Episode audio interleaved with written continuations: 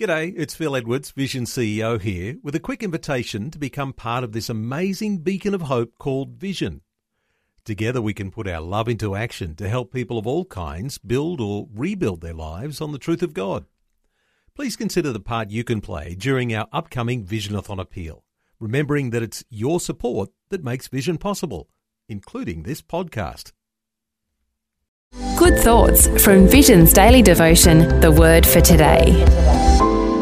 Psalm 92, verse 14 says, They shall still bear fruit in old age.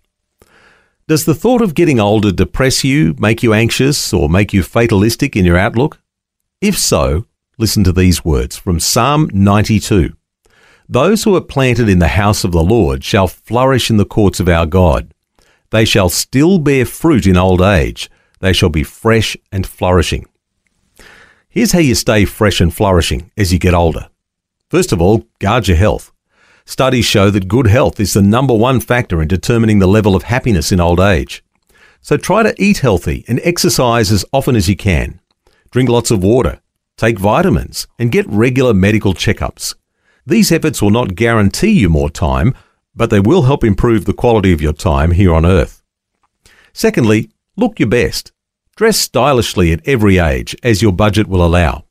When you look good, you feel good and inspired. And keep your quest for attractiveness in balance. Remember God's words to Samuel The Lord doesn't see things the way you see them. People judge by outward appearance, but the Lord looks at the heart. Think twice, examine your motives, seek God's advice, and do your homework before you submit to cosmetic procedures.